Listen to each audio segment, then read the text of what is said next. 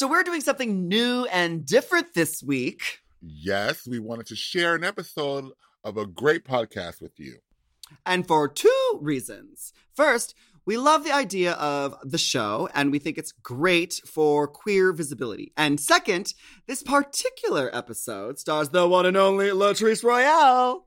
Yes, that's right. So I got to be a guest on this awesome podcast called This Is My Family. And we teamed up with them to give uh, our CHOP listeners the episode served to you right here on the CHOP channel. I'm so excited for this. The show is called This Is My Family, and it's hosted by Tyler Greene, who is a gay dad in an interracial marriage. Each week, he has conversations with guests who reveal funny and heartfelt stories about how you can make a family and how your family makes you. I really love the concept of how the series and the way Tyler tells the stories and interviews guests. Uh, it's just great. Um, the episode you're about to hear is all about my life. And uh, I have to tell you, he takes me to places that I was not expecting to go, uh, uh, which was great uh, because, you know, I've been asked a lot of the same questions, but he really did dig deep and pull out some things that I hadn't really talked about in interviews before. So hmm. this is a great opportunity to learn something new from about me that you may not know. Okay. Yeah, yeah. Here, listen, Latrice. This is how they described you on your episode. A young boy named Timothy grows up in Compton, surrounded by violence and the fierce love of his mother. He grows up to become one of the most famous drag queens in the world. This is the story of that little boy, the queen he became, and the many different families who have shaped them along the way. See, this always, yeah, it makes me kind of want to tear up because it's so. this is really, you know, it's my journey, you know. So, um, I was their third guest ever. Mm. But they hmm. have since put out an episode uh, with Ben de la Creme, and soon they will be airing the story of my beloved Mr. Christopher Hamblin Royale. Oh, so it's a good oh. one. Yeah. Oh, so, fabulous! Uh, this, I, yeah. this is awesome. Yeah. This is my family, a new podcast about building a life with the people we love. And luckily for our CHOP listeners, you can listen to my episode right now. I'm so excited. And if you enjoy the episode, make sure you find This Is My Family wherever you listen to podcasts and subscribe to their show. My phone rang and it was my mom. And she was like, Baby, I had no idea what was in this box. I was like, why did he send me all these pictures of this beautiful woman? Is this who is this? And then I put in the tape and I was able to see you are so beautiful. You are so classy. Oh my goodness, I'm so proud of you. And that was, I just broke down crying because I was like, that is all I ever wanted to hear.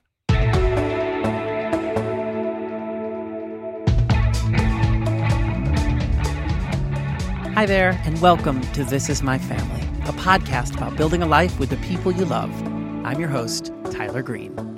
You also just heard Latrice Royale, one of the most famous drag queens in the world. She's my guest this week. Last week you heard my story, how my husband and I met and how we had our son Sam. Go check that out if you haven't yet. And as my family grows, I realized it isn't something you just have. A family is something you make, people you choose. So I started this podcast because I want to explore the beautifully messy ways other people make their families and the ways our families make us. Family means something different to every person. And at a time when we are so divided, this show exists to highlight and celebrate those differences, to lean in with empathy and learn together how fascinating people from all walks of life build a life with the people they love. The TV show RuPaul's Drag Race made Latrice Royale famous. On the reality competition, drag queens share their origin stories, their coming out stories. And Latrice became a fan favorite for her being unapologetic and honest about her struggles as a child growing up in Compton and her difficult family relationships. She is complicated and fabulous and a fierce advocate for being yourself, which is powerful for adult queer folks like me and an even more powerful example for young queer folks who watch her and feel less alone. I'm Latrice, so of course I stumped it on out and I'm giving big girl sexy, showing all my curves and swerves, and giving a little face. Giving That's little the voice that the world has fallen in love with. Every time I see Latrice live, the room rises to their feet, and everyone's problems are temporarily halted. She's truly magic. But there was a time before Latrice Royale was born.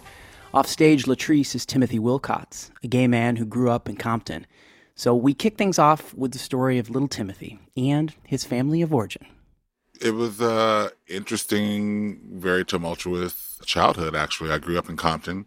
If you don't know where that is geographically, that is East Los Angeles County, and it is really rough, especially back in my day, uh, heavily gang violence around. uh, My brothers were involved in gangs, and my dad was abusive to my mother, and so when she had enough, she she put an end to that, and so they separated. I think I was at the age of five when they separated, and um, they divorced years later. Um, however, my dad was not in my life very much, and I resented him a lot. So I was definitely a mama's boy. I was the baby.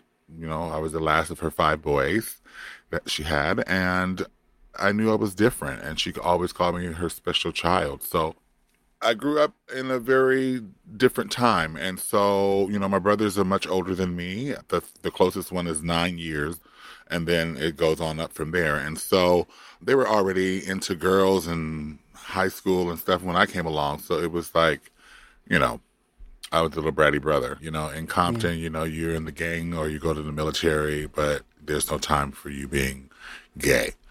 So it was hard.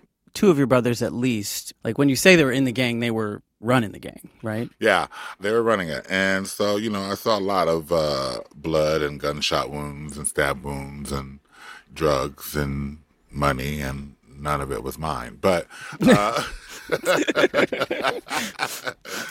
of course, you know, that was all during the time when my mom was working two jobs. So she was very seldom home. And when she was home, she was resting. So it was, uh, you know, it was, once I got old enough, you know, to take care of myself, I would be home alone and, and my brothers would do what they do while my mom was at work, you know? Yeah. Yeah. Yeah. I want to zoom in on your mom. You know, she called you your special child. I think I listened to an interview where she said she knew you had a little sugar in your tank. Oh, yeah.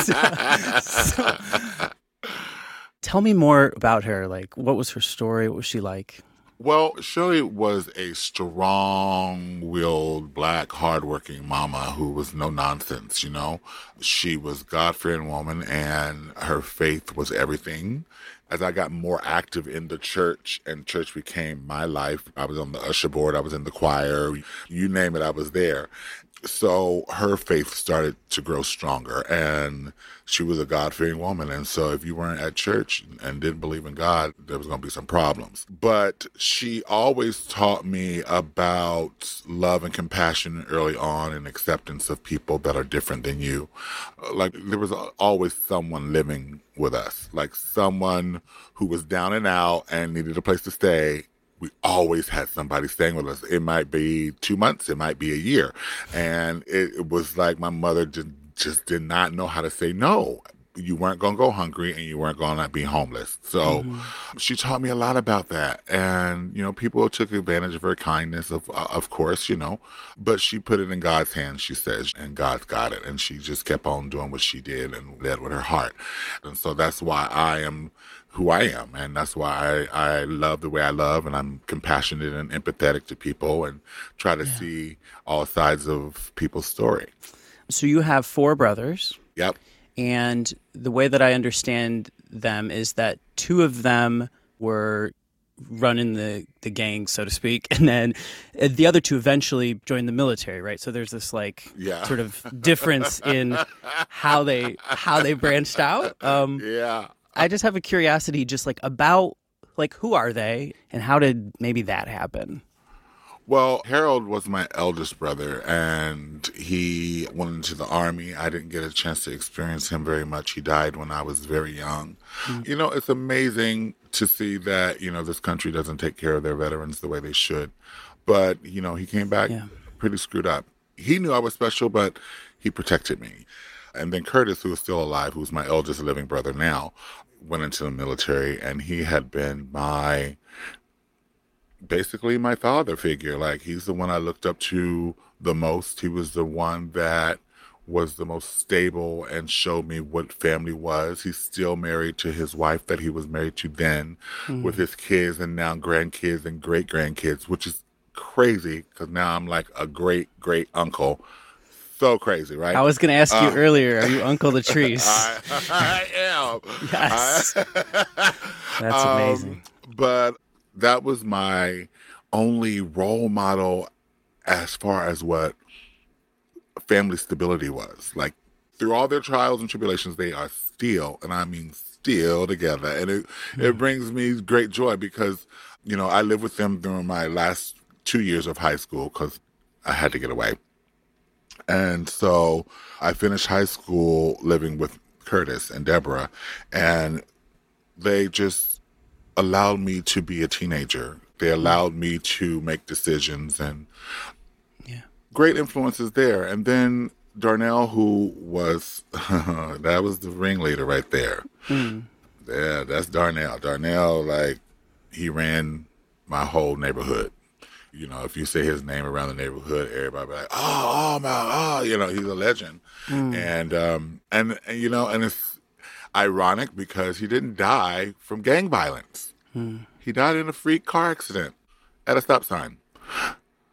I got the phone call that he had gotten an accident and was in the hospital and it wasn't looking good. And I got from downtown LA all the way to Martin Luther King Hospital, which is in like Compton, in about 20 minutes hmm. with traffic that's impossible, but I did it. And my mom and I got there. I dropped her off in the front to let her out to go in while I went to go park. And when I got done parking and I was coming in the lobby, my entire family were there already. And somebody, oh, I'm going to get emotional, but somebody had to tell me because no one wanted to tell me that my brother was dead. Mm. And so, um, I didn't get to say goodbye. And so I went through this horrible, it was a horrible time of uh, not accepting it. I was completely in denial because he had promised me he was going to take me school shopping because it happened June of 88. And he was going to take me school shopping for the fall. And I kept saying, no, he's going to come. He's going to come. And oh, it was a mess. I took that very hard. Yeah. You left California, right? Eventually. Oh, yes. Yes. So yes. when did that happen and, and why? It was in 1991. Mm-hmm. I was teaching color guard at the high school that I had graduated from. So mm-hmm. that's what I had been doing. I had not come out yet. I had not even come to terms with the whole idea of being gay. I did have a gay friend who who was open and older than me, who I was hanging around and learning from. And he had rented some movies. back in the day, Disney you, movies. Yeah, you know, back in the day when you had to go to the uh to the store and to go to that little back room with the curtain. You know the what? Uh huh. I so, do. so um, he had rented some movie. I didn't know what was in the bag, but he was like, "Look, I don't want to wait until my mom is asleep because I don't want her asking me what's in this bag. So can you hold this at your house, you know, till later tonight? I was like, sure.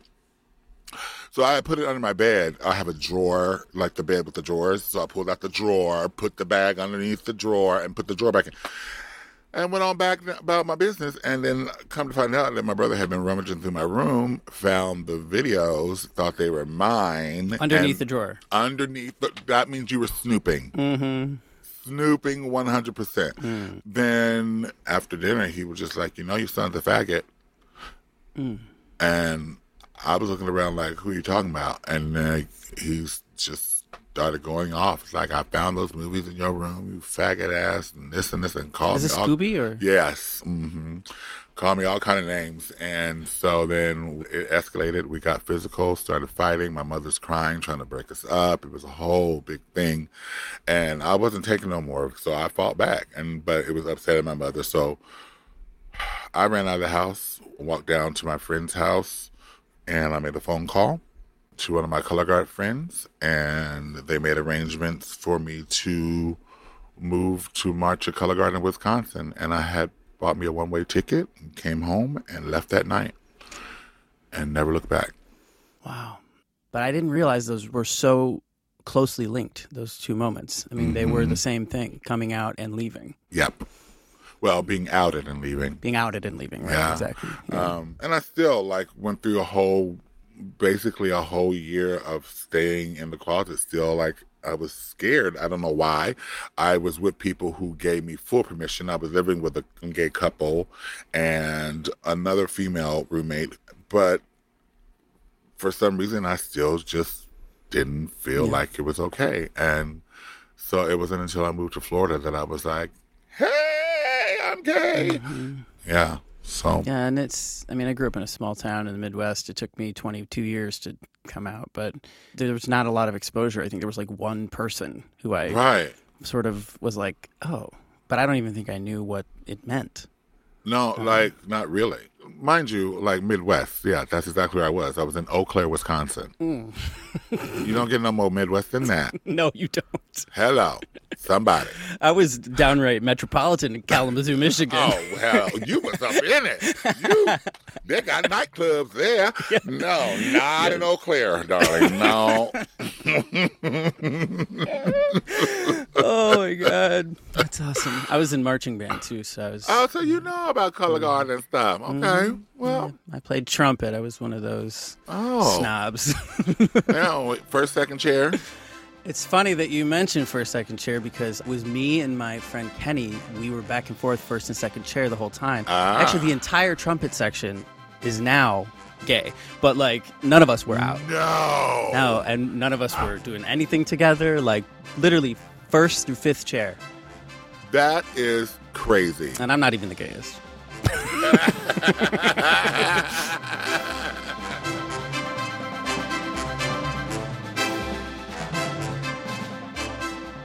Timothy moved from Wisconsin to Miami, and it didn't take long for his friends to push him to start doing drag shows there.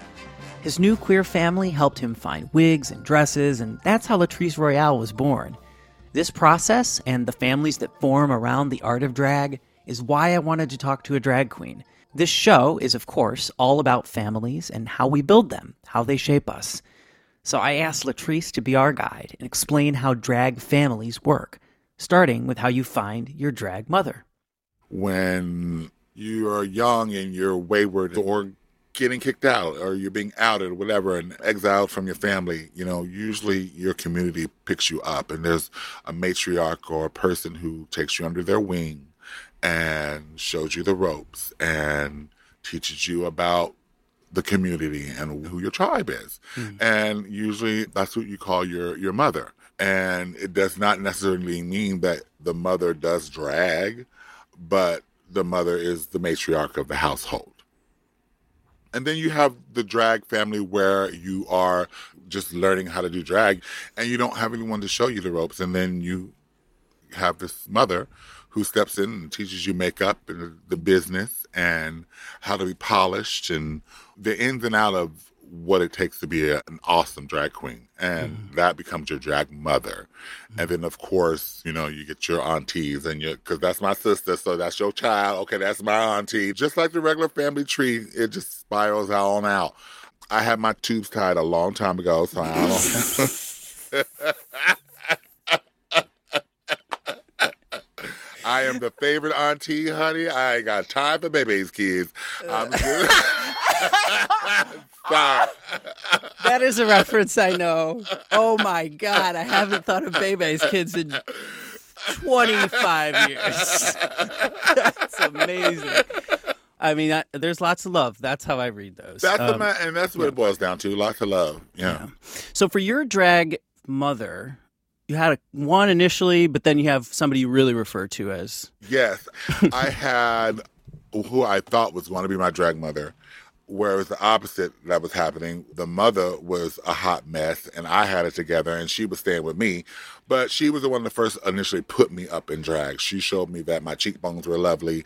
But then when I was looking for her to be there, to she was a hot mess and didn't show up for me and left me hanging, stole from me. It was a mess. So that relationship was abolished. But the one who I consider my drag mother to this day, her name is Tiffany Arieagus. I started off, like I said, at the Copa. She was the host of the contest. She would give me pointers on how to improve and teach me the business and who to watch out for and to count your tips as they give them to you. You tuck the 20s over here, keep the ones over here, down to every detail.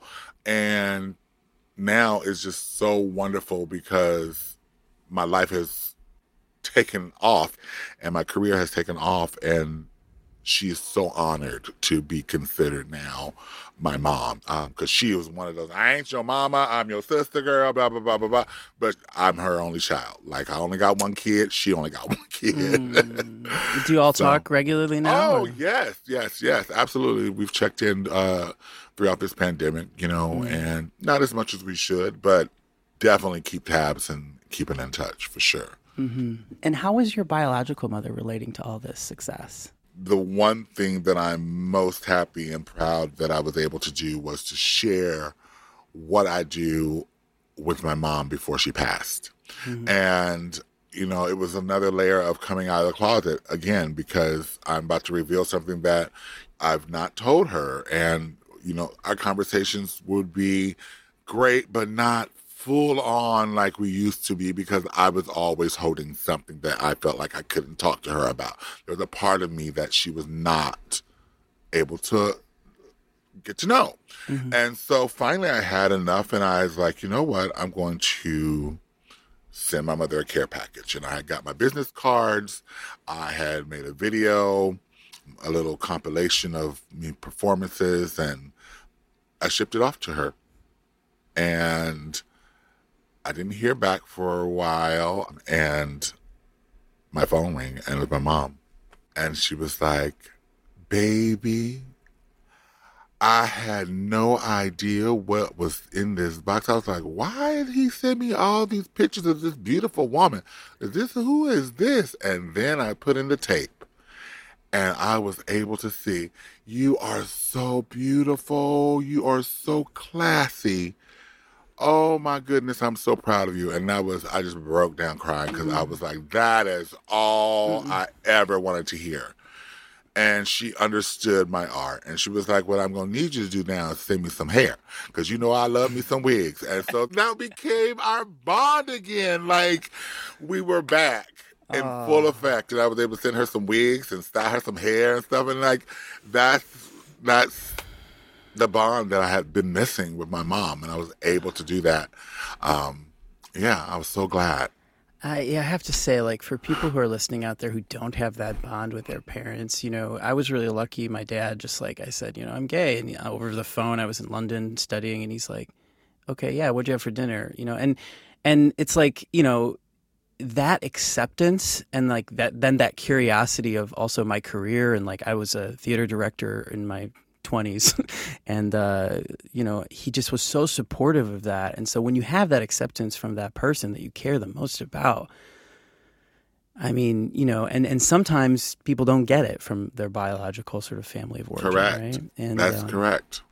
And this is why we reach out to our community and that's why you know you have your drag sisters and your drag brothers and everything and you choose your family. And a great majority of my life I got through it with my chosen family because I had left my blood family. And when I look back and think about what I could have done different and my response to things, you know, I just didn't have the tools. And I did what I felt was necessary based on the knowledge that I had and experiences that I had. So that was my justification for leaving and not looking back. I was like, well, if you're not going to love me, I'm going to go find people who will accept me. And I did. And I yeah. did a great job of that. And um, I have no regrets. After the break, I talked to Latrice about one of the most difficult chapters of her life so far. Stay with us. As Latrice's stage career started to take off in Miami, she got into a little trouble with the law. She was pulled over by a cop, had some weed and a prescription pill, and ended up in jail. And it was while she was locked up that she got a phone call she was not expecting. They were like, Wilcots, you have a phone call. I was like, who's calling me here? So I got down there. It was my brother, Curtis. And I was just like, whoa. He was like, you hard to find. I was like, well, now you know where I'm at. Mm-hmm. So there you go. But he had checked every hospital, jail, morgue, mortuary, whatever, from Key West all the way up the coast of Florida just to try to figure out where I was. And finally, he found me. And he was letting me know that my mother was in the hospital and wasn't doing so well. And I was taken aback. And he was like, Yeah, she's had cancer for years and didn't tell a soul. And now she's unresponsive. And the doctors had expected her to go a week ago. And for some reason, she won't let go. And she's just holding on. And he was literally at her bedside when he called me and told me that I needed to say my goodbyes because he believes that she's only holding on to talk to me, to hear my voice.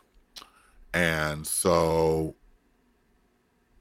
of course, I was hysterical. And he was like, I need you to pull it together because we don't have a lot of time for this. And you can cry later. But right now, I'm to need you to like buck up and talk to your mom.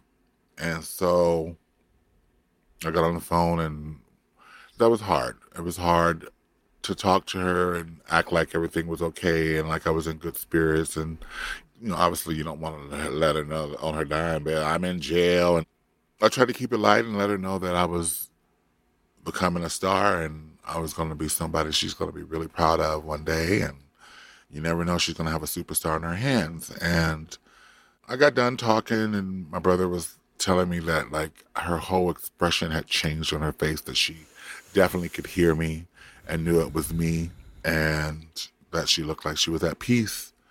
And uh, he told me he would call me and keep me posted. And then the next morning, I get a phone call very early in the morning to go back. And by this time, the entire staff knows what's happening, what's going on with me. And so they escorted me down, and it was my brother again, and he was letting me know that he was correct and that she just needed to hear from her baby. Mm. And then she had passed 20 minutes ago. And so um, she was able to let go and be at peace, but it was the most hurtful who experience ever. I just felt at that point like, what next? And I was just angry. I was mad and I was mad at myself. I was beating myself up mostly and the guilt that I felt. You know, I knew that it was my fault that I was here. You know, like had I taken care of my responsibilities, I wouldn't be in this position. And I just didn't do that. And so now I'm in this situation and they won't let me go see my mother. So that was a hard pill to swallow. I had to just live with it for a mm. while until I was able to accept that it was going to be okay and that she was going to be by my side all the time. Yeah. And so she is. I know she is. So. and how did your uh, drag family show up for you during this time? Oh my goodness, they woo went above and beyond. Um, rallied the entire community on my behalf and had benefits and fundraisers hmm. For me while I was in jail, so that when I got out, I would have some startup money. I was only in behind the gate for six months. I did an additional nine months in work release.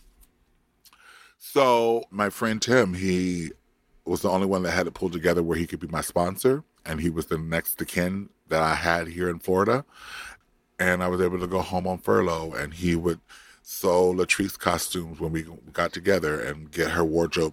So I had something to start off on, a little drag starter kit mm. on what I got out. And yeah, he bought my boy clothes so I could go on job interviews. And really, I had nothing. So yeah, that's family.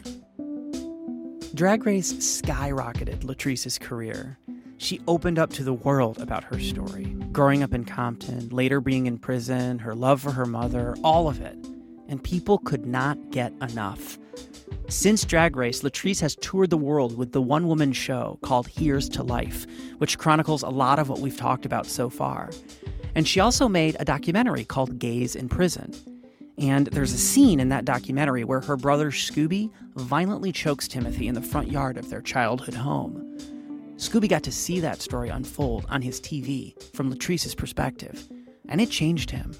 Latrice brought her one woman show Here's to Life to the Rockwell in Los Angeles, and much to her surprise, Scooby showed up. And so I didn't expect him to be at the show. My cousins, I knew all the girls were coming. My cousins and my sister in law was all coming. Did not know he was going to be there until he was there. And I didn't know if I was going to be ready because I'm going to tell my story. Here's to Life is definitely an autobiography of the accounts of my life. And I share the story about my tumultuous relationship with my brother. And he had to sit there and listen to it live. But at the end of the day, I was able to stand him up in the audience and say, and today, ladies and gentlemen, that very brother is right here watching me. And they all came up, my whole family came up to the stage. We had a big old cry, hug, come to Jesus moment. And he got on the microphone and told everybody how much he loved me and how proud he is of me and how I am a spitting image of his mother. And it, it just, um, I felt like I had a family again Yeah. for the first time in my life. I had a family. Yeah. And so God answers prayers. I'll just say that. And everything wiped away. Like you cannot not forgive. You do it for you mostly, but it was just like the weight was lifted.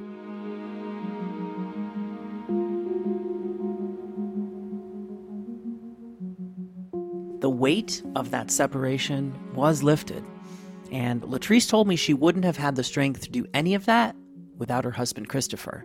They met at an autograph signing after a live show.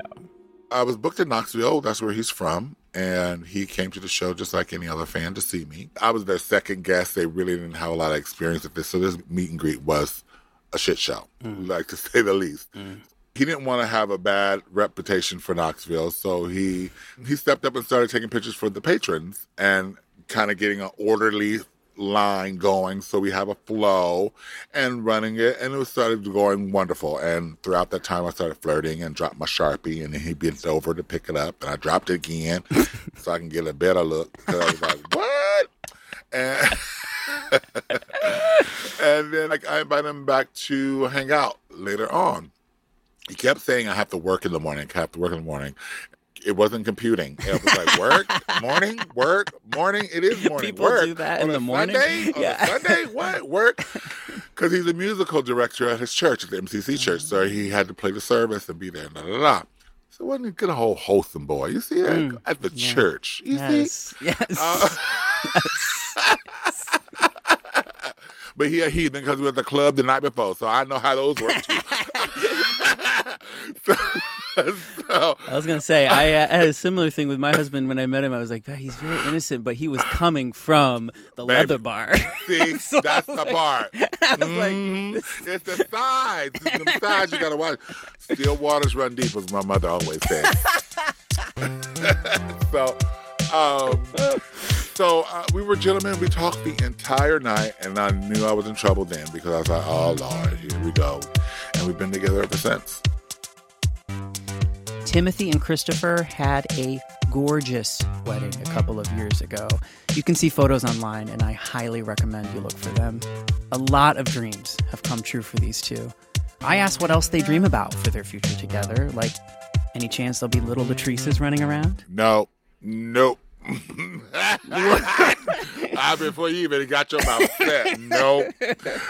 Smart. Um, no, but really, our dream was to have a little fur baby one day. But you know, I aspire to grow, continue to grow with him, and as he develops his artistry, you know, he has a single out and a video, and I want to, you know, help him hone in his dreams and crafts because he's been supporting me Yeah. uh, and helping me throughout this entire time. So, yeah, Do you have a relationship now with your brothers and the biological family, your biological family? Absolutely. Like I can't even tell you how thrilled I am. You know, they just called a couple of days ago because it was our anniversary, and uh, Oh, to hear Curtis and Deborah on the phone, they were like, "Happy anniversary, winter time," because you know they're the one pushed us, honey. They made us pick pick a date.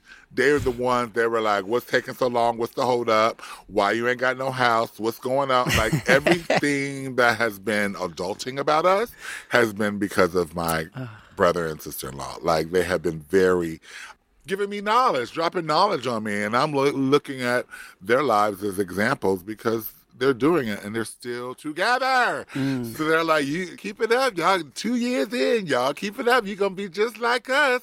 Forty years." I was like, 40 years. Come on, and that's goals. It's unbelievable to me. It's Goals. so beautiful. Um, Yeah.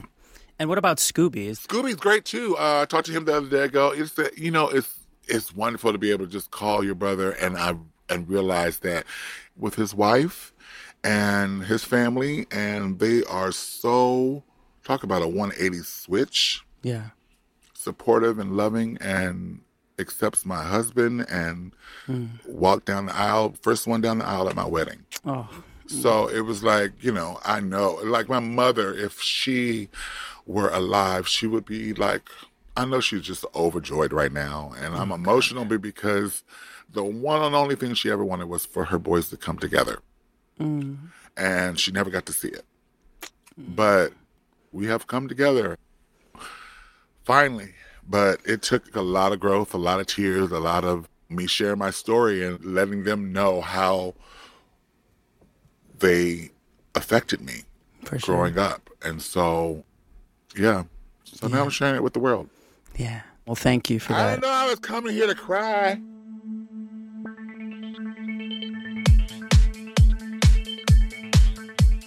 Guess the last thing I want to just talk about here is the fans, right? So, where do you place them in the wider drag family that we've been building here and talking about?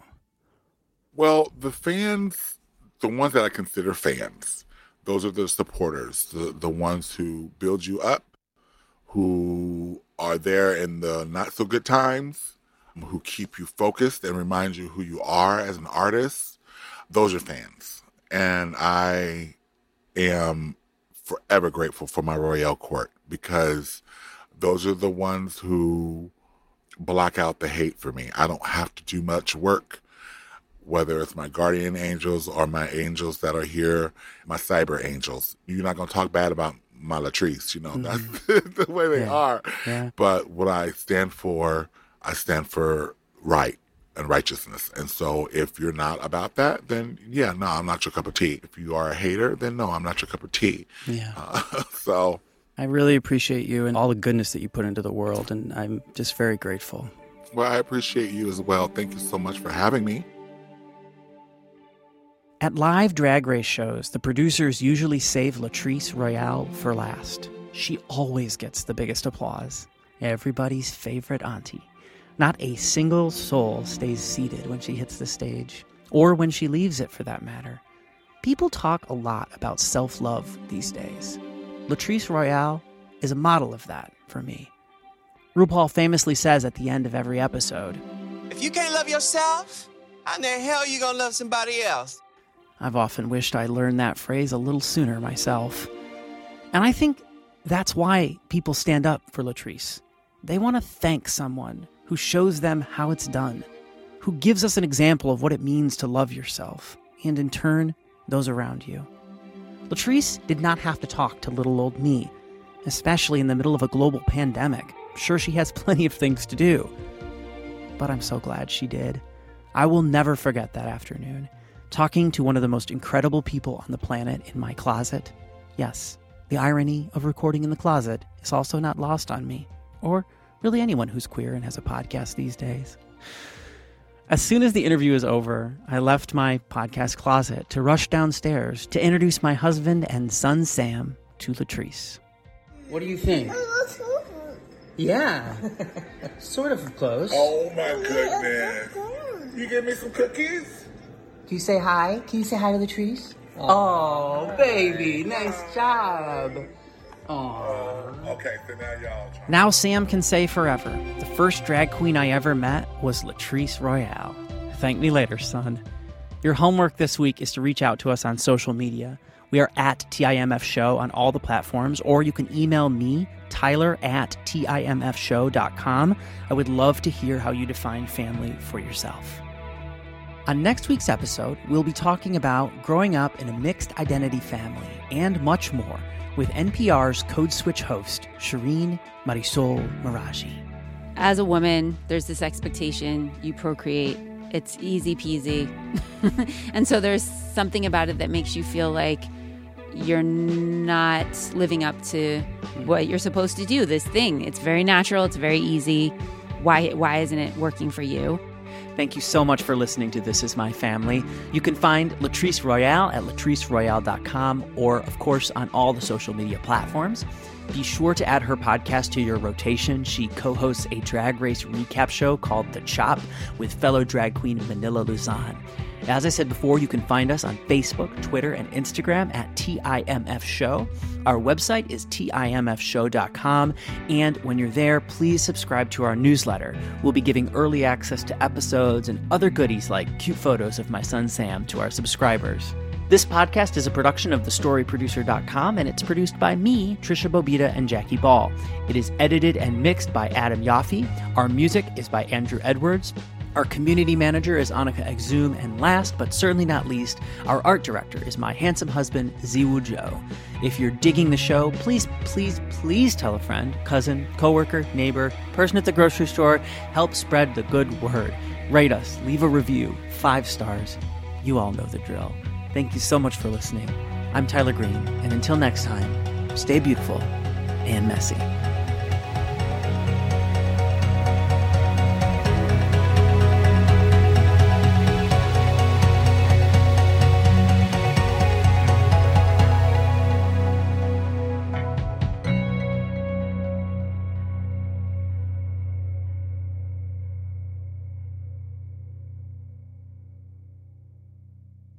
Is the podcast all done, Sam? We really hope you enjoyed this episode of This Is My Family featuring Latrice Royale. Yes. And again, if you like the show, just find it wherever you get your podcast and hit subscribe. Bye.